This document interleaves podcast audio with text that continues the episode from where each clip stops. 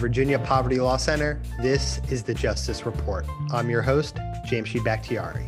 And I'm Salam Bhatti. We're just two dudes working the nonprofit life, trying to do what we can to make Virginia a better place for everyone.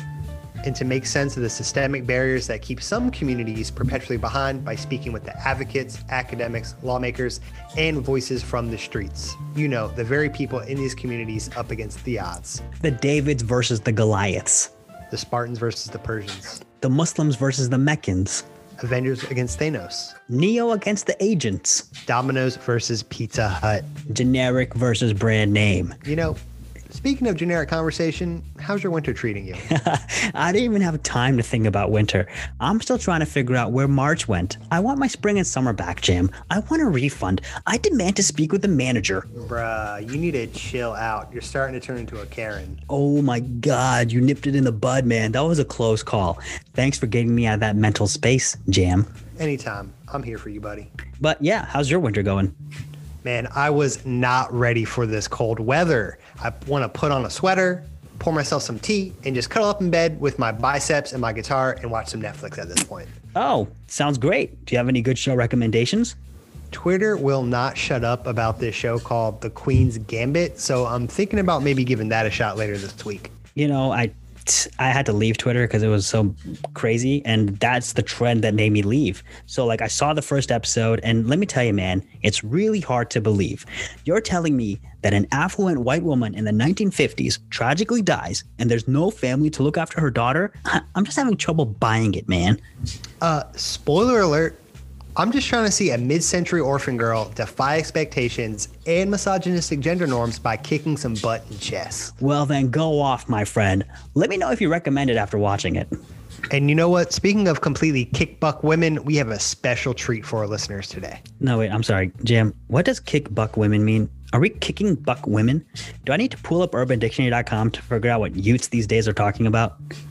No, I was just trying to self censor, you know, with this being a family program and all. But now the kids are going to think we're advocating for kick. You, you, know what? Let's just move on. Today we're speaking with a kick butt lady, Lashrecse Aird, delegate for Virginia's 63rd District, Virginia Legislative Black Caucus member, worker, mother, and all around inspiration for any legislators and wannabes listening to the show. We simply have no choice but to stand. We will speak to the good delegate about Breonna's Law, COVID relief, and other special session priorities. So, Salam, wind up that tape. It's time to get started. This is the Justice Report.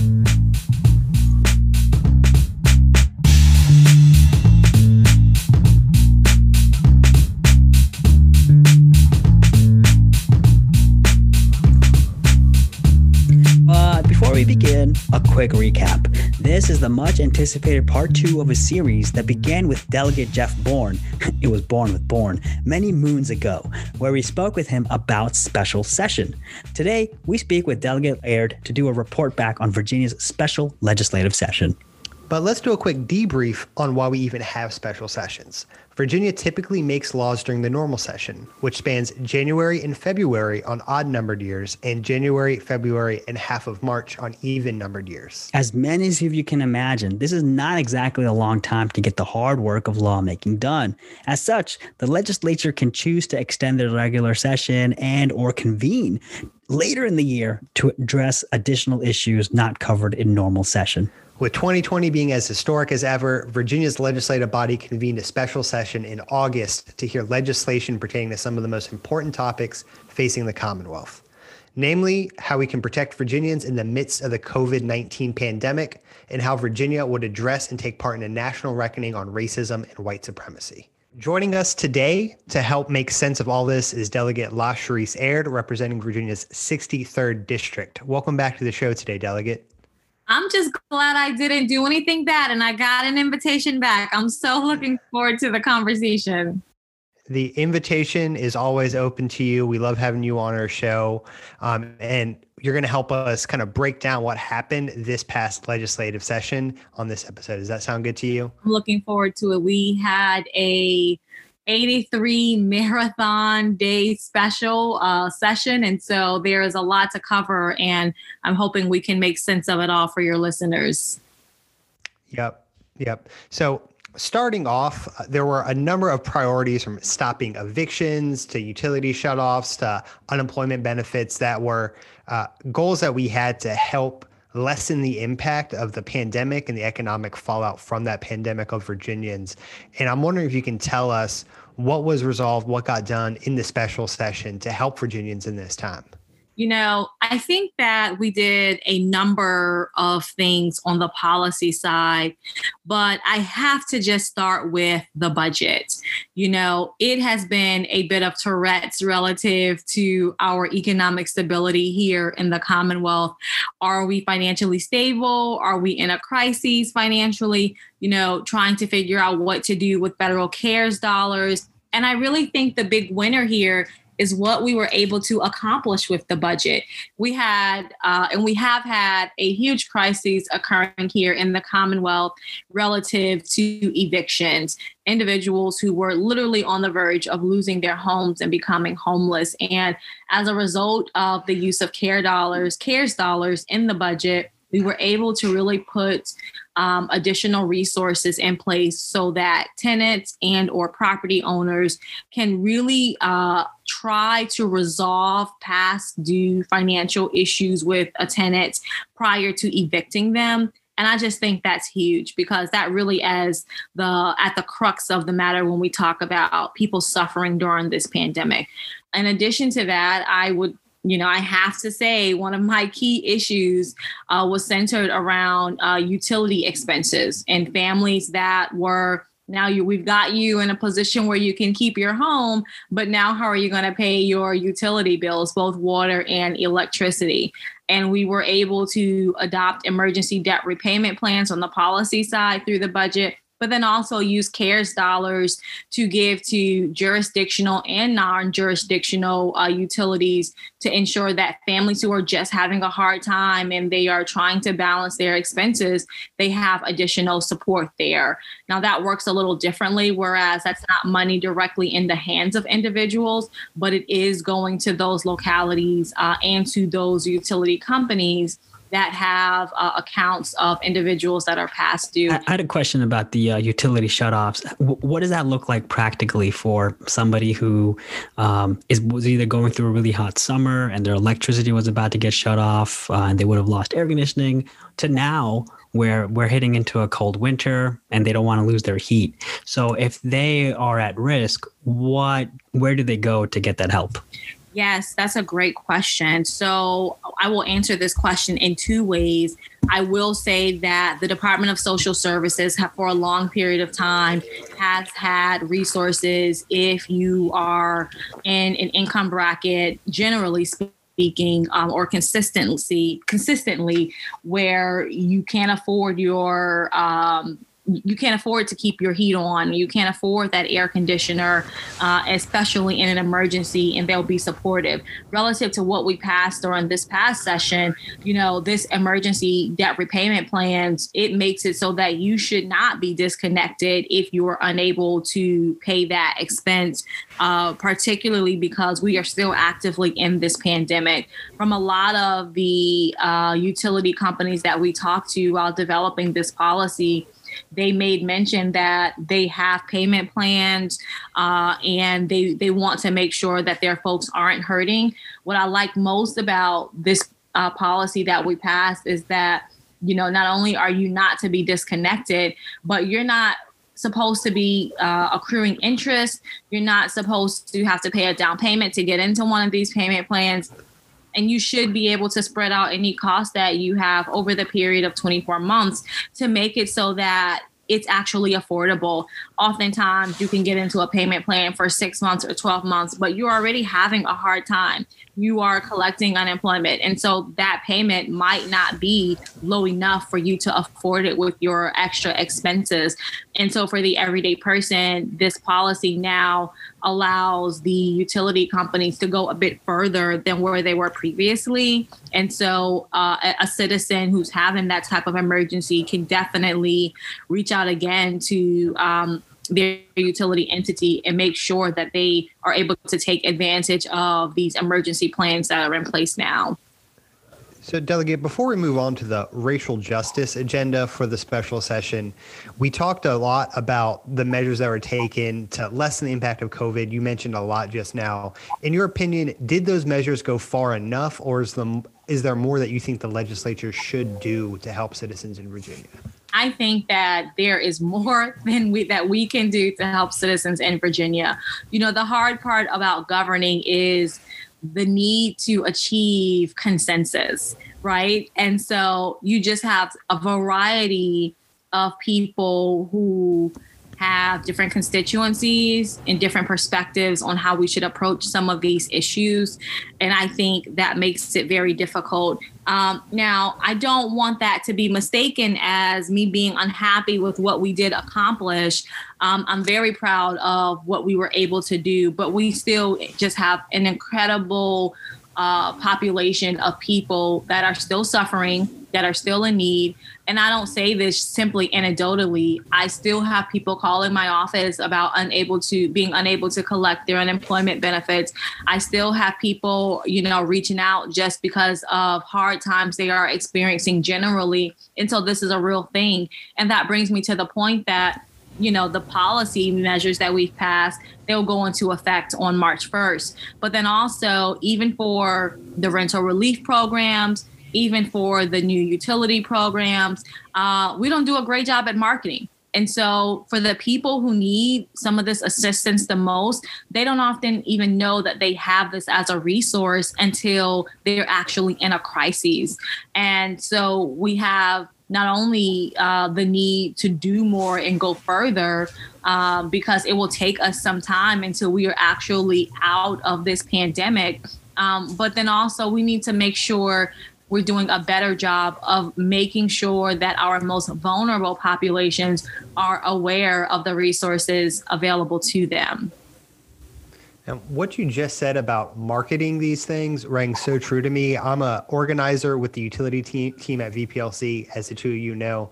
And as these new uh, th- things in the budget came down to protect people from utility shutoffs, I'm finding myself compiling huge lists of faith leaders, of social workers from around the state, just so I can reach out to them and let them know um, that if their congregants or if their clients are suffering or at risk of a utility shutoff or fear that these resources are available, um, and it just isn't overcomes a, a hugely uh, cumbersome task just making these lists and connecting with these faith leaders. So uh, that definitely rings true from my perspective.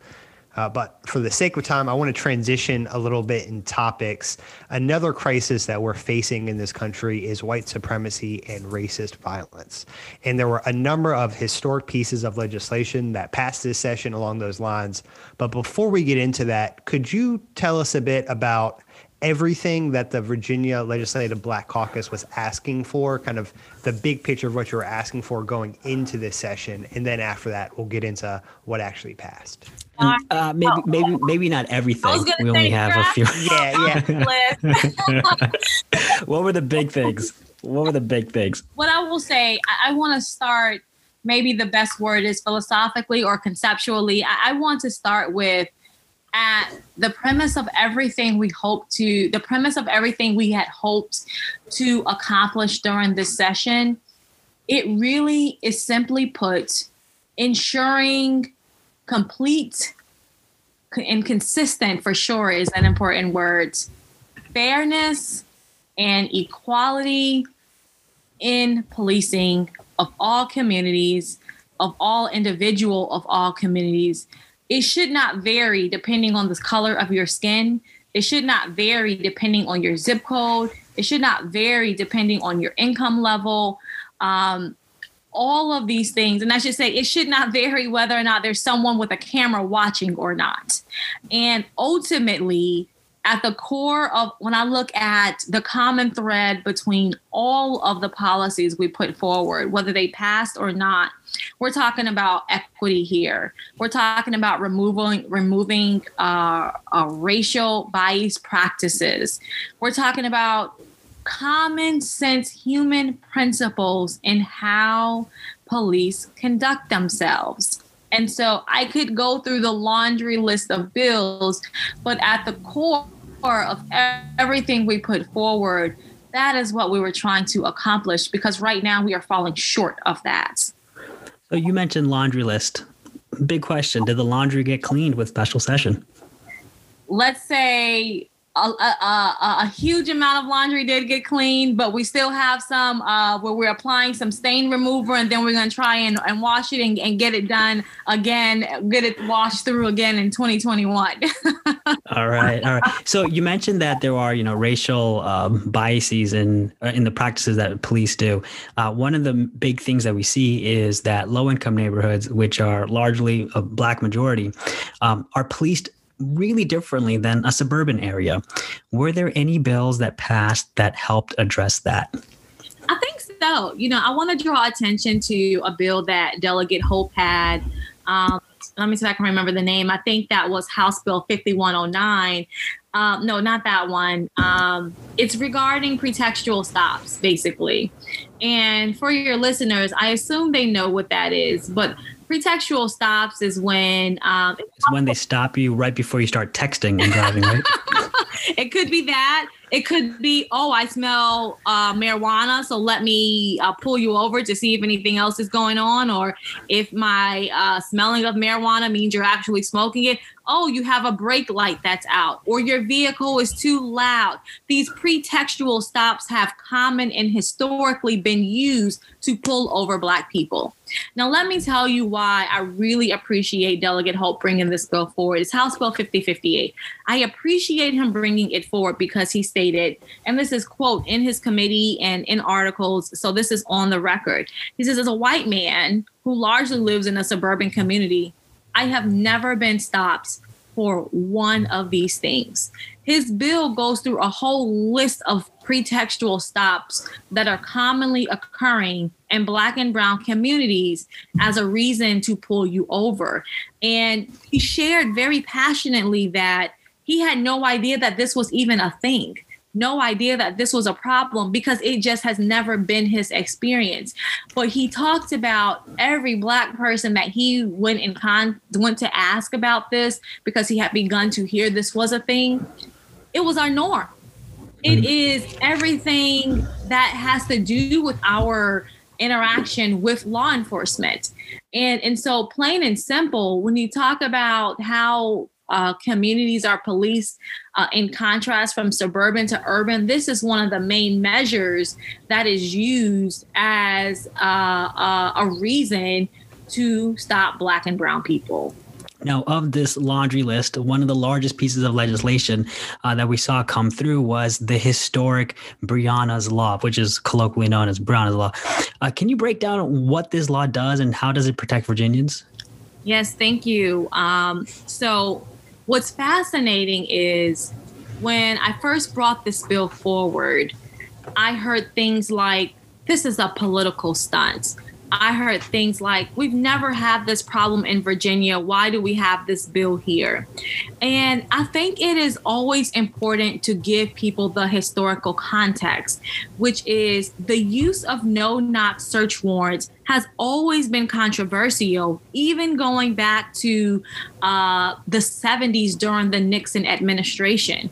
When this tactic originally begun to be allowed, it was controversial then it was causing harm to black and brown communities then.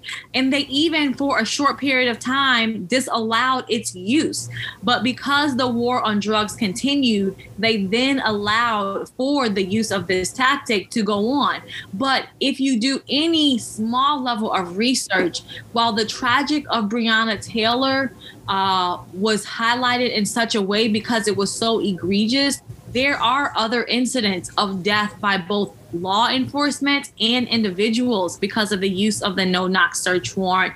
There is incidents of the search warrant being over applied in black and brown urban communities, largely in correlation with the search of drugs. Um, and so when you narrow it down to what's happening in Virginia, there are a few specific points. Number one, the code is largely silent on the use of the no knock search warrant. So there is no consistency of how our law enforcement um, agencies were currently using this practice.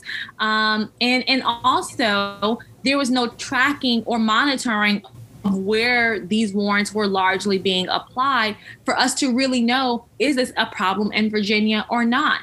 And so, lastly, I will say the whole point of this is to ensure that as a human being, you get to decide how you're going to interact and engage with law enforcement. If law enforcement shows up at your door with a search warrant, you should have the right to choose am I going to respond positively or negatively? And then law enforcement will respond accordingly. But with the use of the no knock search warrant, particularly in a pro gun states where everybody has a gun, it not only puts law enforcement lives in danger, it also puts the lives of those they come in contact with um, in danger. And so, from a proactive standpoint, from a, a, a an, an, angle of trying to make sure the crises which happened uh, in Louisville, uh, unfortunately to Breonna Taylor, to ensure that does not happen in the Commonwealth. I believe this was a, a, a strong measure of just good policing and not only um, will save the lives of individuals, but will save the lives of law enforcement as well. Um, now, now, delegate, does does this uh, legislation have an outright ban on no, no no knock warrants, or can law enforcement still go to a judge and get it approved? So let's get into the nuts and bolts of this a little bit because I have a lot of opinions on the matter. I won't go through the full journey, but okay. there is two answers to that question. So the standard becomes no law enforcement entity should seek or execute a no knock search warrant. But there is a caveat that you can request for approval by a judge or magistrate the use of a um i'm sorry no no no let me clarify. Not even no. There is an outright ban on the use of the no knock search warrant but you can get approval by a judge or a magistrate to execute a search warrant generally not the no knock but a search warrant generally outside of the daytime hours that are now also a requirement in the bill. And I have to clarify this because it was a point of contention and a point of confusion. When we have that language um, in the bill originally, the way it was drafted in the Senate, it read as though it was an exception to the ban. But we went back and specifically cleaned up that language. So it's clear that the exception is only for the hours of day where you are executing a search warrant that is not a no knock. It is not an exception to the ban on the use of the no knock search warrant. And I think that's really important to clarify. So in the Commonwealth, you cannot execute a no knock search warrant, period. Interesting. I, I, did, I did not know that little bit about the daytime provisions. Uh, so I, am really interested to see data on that. Uh, and, and you're going to see in the data like winter would have fewer warrants um, going out just because it's fewer daytime daylight hours. Um, so if you wanted, I don't know, maybe some police forces will be like, let's ban daylight savings time so we have more time to issue warrants well, or whatever.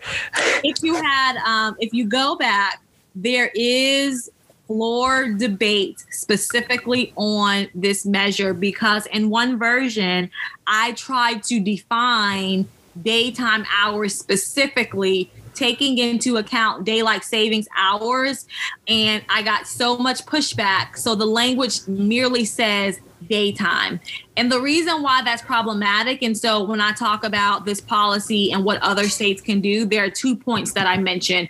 I mentioned the daytime being actually defined because oh, is daytime 4 a.m. where technically I'm still possibly in my bed and depending on what time of year it's still dark outside and is you know daytime does that end at 6 p.m where during daylight savings time is technically also dark outside. I mean all of these questions leave it up to interpretation by the law enforcement entity that's executing um, a search warrant. And and i find that to be highly problematic which is why i wanted to define it but we were not able to get that done and then I think the other really important important point is for other people thinking of adopting um, this policy in their states is the 30 second pause. So this is so important. And actually, if there's anything I could have gotten done, this is what I would have wanted. And let me explain why. A lot of times you will hear the argument about the Breonna Taylor case specifically that, oh, it wasn't a no knock search warrant. Oh, officers knocked and then announced. That debate happens. What is necessary is even though you don't have the no knocks being allowed anymore, what you often can get from law enforcement is a simultaneous knock and entering, which means I'm knocking, I'm announcing, and then I'm entering. You need a little bit of a pause there. And my recommendation is 30 seconds. That's what I tried for, was unsuccessful because again, to the core principle of giving individuals the choice of how they're going to choose to number one engage with law enforcement, but then also to gather themselves, right? So if I'm upstairs, if I am in a back room, or if I am, you know, sleep even, give me an opportunity. It seems like 30 seconds might sound like a long time, but it's still really not. But it mm-hmm. gives some opportunity for those individuals on the other side of that door a chance to quickly get composure that someone's at my door, someone's trying to get my attention. Um, there was a huge debate about this putting the lives of law enforcement, you know, at risk. But again, I would say 30 seconds isn't a lot of time, and that would prevent this simultaneous knocking and entering, um, which we really is the core of what we want to prevent you know the the Breonna Taylor um, incident was a perfect storm of every single issue, um, and not just on the race matter, but also gun ownership, where you have a right to own a gun. You have a right to defend yourself, and when somebody breaks into your home, you have a right to use your gun to defend yourself. So, with a no-knock warrant, we saw that you know these plainclothes officers had broken into the wrong home, and the uh, Breonna Taylor's partner, you know, opened fire. Yes, and he, uh, that was entirely his right. Yeah. Um, and so we saw, of course, a big silence as well from gun rights advocates uh, on his behalf. That's right. Uh, so what? How? You know, what were you, what was um, the response uh, when it came to uh, putting this law out? So um, I want to mention that one of the additional elements that's present in this law is now the requirement that when you are executing a search warrant of any form, you not only have to audibly identify your authority to do so, but your appearance has to be in uniform um, as a law enforcement officer so that there isn't this confusion about what's actually occurring um, when that search warrant is being executed. And furthermore, we went one step further and making it so that that individual, um, that law enforcement um, person has to read you or provide you a copy with that search warrant. And if you're not there, leave it affixed to a purely visible place um, because of everything that happened in the uh, situation dealing with Brianna Coleman. I will tell you, I am especially grateful actually to the Chesterfield uh, County Police Chief because I learned that that police department actually hasn't used no knock search warrants in decades. And when he explained why that was the case, it made perfect sense. Um, it went back to that principle around believing that we are more than equipped to deal with a situation should that individual, while executing a search warrant, decide they do not want to comply or they respond negatively. But ultimately, it should be the right of individuals. And so that this has been, in that regard, one of the examples of law enforcement and advocates and policymakers being able to come together uh, and work on an issue of great significance and move it forward. Um, now, that's not to say that everyone was supportive, but we were able to get it done collectively. Now, Delegate, you talked about principles, and as both of us know, legislation is not merely about getting practical results in the short term, but it can also be about envisioning and striving for a better society for everyone. What is your vision for Virginia's future? tearing down these systems in Virginia that still are representative of our racial foundation and our racial past, and they permeate every system of uh, every system that is here in Virginia, whether that's criminal justice, whether that's health, whether that's housing, transportation. There are still remnants of that racial past um, very much present in what we in how we are conducting government right now. And my vision is that one by one, we not only tear down those systems, but we rebuild those systems. And I will say specifically for me, that will be through the realm of education, because I believe that is the core of how we will have a stronger Commonwealth in the future. Uh, I, I, am looking forward to the 2021 session where I will have uh, three to four bills, quite frankly, on segregation in our Commonwealth. Uh, appropriate funding in our communities where there are concentration, concentrations of poverty, um, and and trying to get at equitable and uh, fair uh, school division lines. Uh, and so that is one of the things I'm going to be prioritizing on this journey of trying to rebuild the systems here in our Commonwealth. Doug Lashrecse Aird, thank you for all of your leadership on behalf of the entire Virginia Poverty Law Center. We look up to you and we stand with you. Uh, and thank you for being on the show. Do you have any last words for the audience? I will just say that there is still a lot of work to be done here in our Commonwealth, as we just talked about. And much of what we were able to accomplish during the special session was because of advocates like the Virginia Poverty Law Center, the many people who engage by way of protesting uh, and, and, and just interacting with their elected officials. Although the special session will be, I mean, the the, sh- the session that is coming up will be uh, another virtual session. I just ask that they keep their feet on the gas you know don't let up because we have only begun to scratch the surface of the issues that need to be addressed. And the only reason some of these people are even responsive now is because of the pressure they felt from the public because of the demands that were made from advocates and organizations like yours.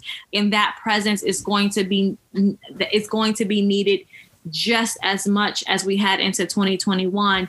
And so I just ask for the ongoing engagement and commitment to stay in this fight together. Delegate Aird, thank you so much for joining us. Thank you for having me.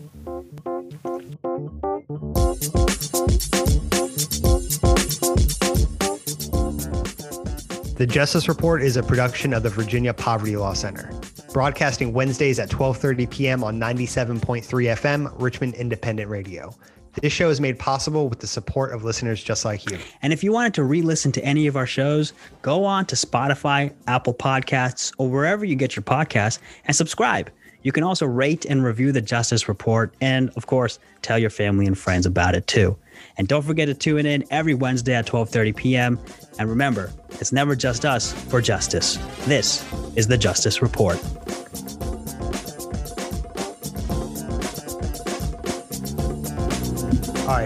Question. Mm. If we can't say kick butt, how come I say kick butt like one sentence before in relation to the show? she says kicking some butt in chest. Oh, really? yeah, it says spoiler alert, Salam. I'm not trying to see a mid-century orphan girl defy expectations and misogynistic gender norms by kicking some butt in chess. I don't know, man. There's no continuity in these jokes.